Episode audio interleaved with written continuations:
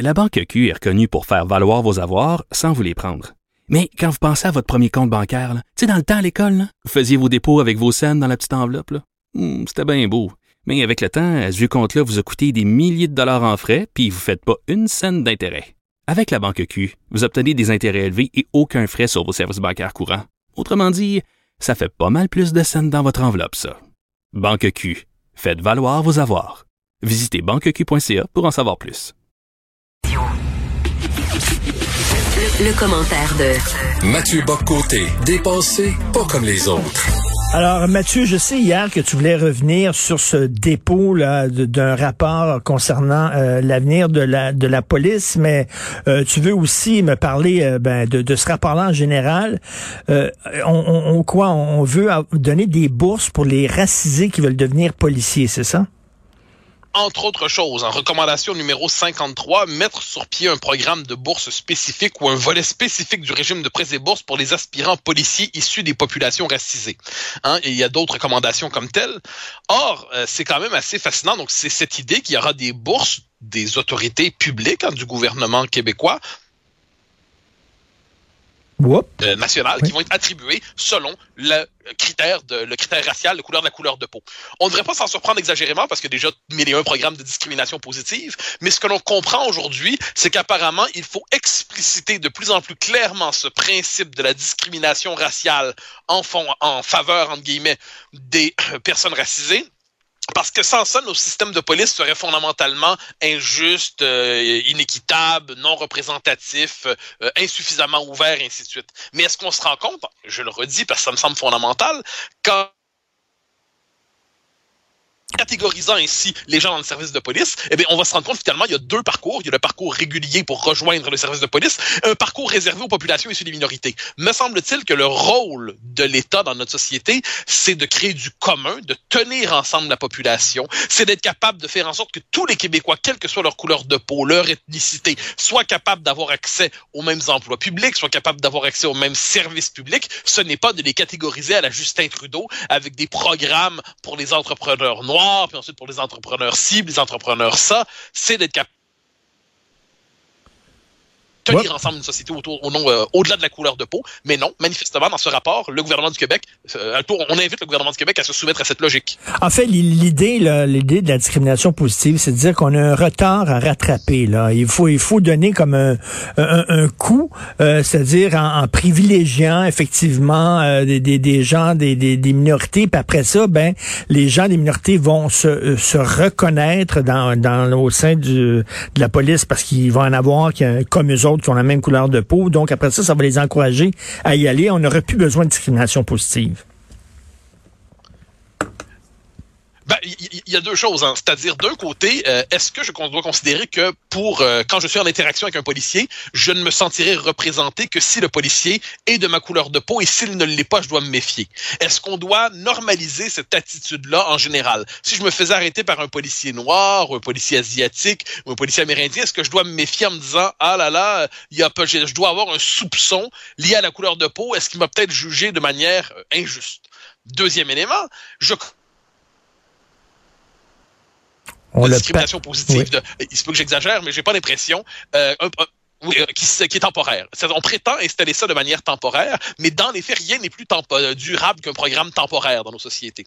Et ça, j'ai l'impression que c'est quand on décide d'aller dans cette voie, on institutionnalise une bureaucratie, entre guillemets, de la diversité, on décide de normaliser ça, et le jour, et, à quel moment on va se dire, ben là, c'est parfait, on a atteint nos objectifs, on peut l'abolir. Non, c'est dans les faits, ces programmes-là ont tendance à s'installer durablement, et puis à euh, inscrire dans les mœurs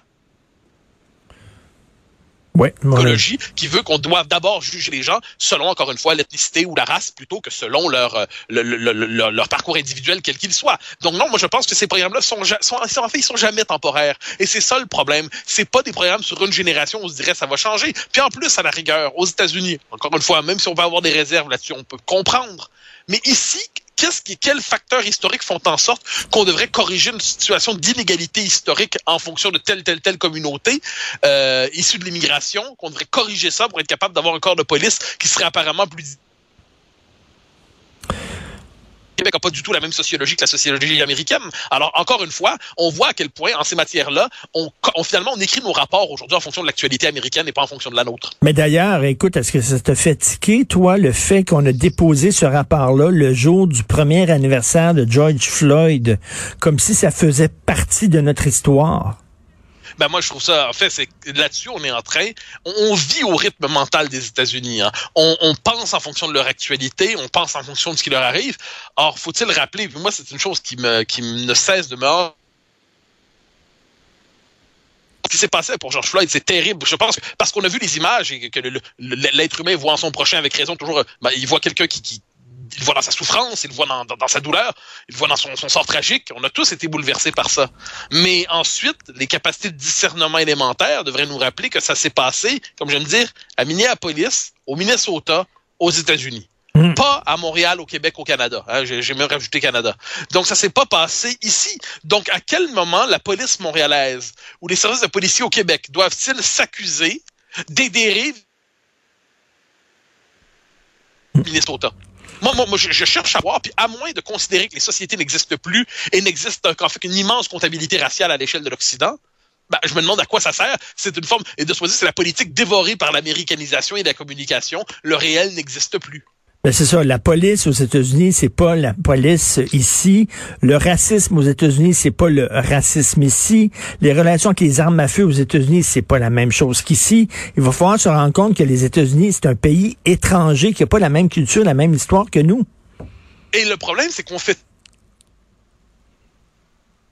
comme moi, ça, ça, me frappe, c'est-à-dire il y a une espèce de, de désir d'imitation. Euh, on, on a l'impression, c'est le rapport trouble des, je dirais presque c'est la, puissance d'inspiration des États-Unis dans les sociétés modernes. Hein. C'est-à-dire, c'est comme si plus que les États-Unis, c'est la société moderne par excellence, hein. le pays qui s'est voulu fonder à partir du grand élan de la modernité, euh, même s'il y avait le, noyau euh, des 13 colonies, le noyau britannique, le noyau, le noyau anglais, pour le dire comme ça. ça se veut le pays qui incarne la modernité. Donc, chaque fois qu'il se passe quelque chose aux États-Unis, on se sent en décalage par rapport à eux. On se sent décalé par rapport aux États-Unis.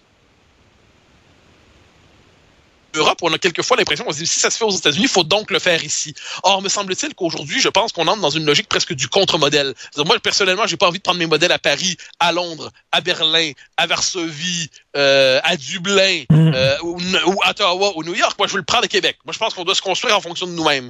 Mais en dernière instance, j'ai l'impression qu'aujourd'hui, la, la, société québécoise, pour se protéger euh, de cette espèce de tendance, devrait se rappeler un peu son appartenance, ne serait-ce que par le souvenir au vieux monde, au vieux monde. On s'est souvent vu, nous, comme le pont entre le vieux monde et le nouveau monde un peu de ce que deviennent les États-Unis, parce que c'est devenu le modèle est devenu un contre-modèle. C'est une société hyper violente. C'est une société où les armes à feu sont partout. C'est une société où les tueries sont régulières. C'est une société où les tensions entre les groupes sont euh, particulièrement euh, violentes et constantes et quotidiennes. Par ailleurs, c'est un pays avec un génie incroyable, des capacités techniques, des capacités industrielles, des capacités scientifiques, mais sur le plan de l'organisation sociale, me semble que c'est pas particulièrement recommandable. Je, je vois pas pourquoi je voudrais importer ici une logique à l'américaine qui provoque ce que l'on sait, euh, sinon par une forme d'américanisation notre intelligence pour ressembler aux voisins. Tout à fait, tout à fait. Merci beaucoup, Mathieu. À demain. Salut, bonne journée.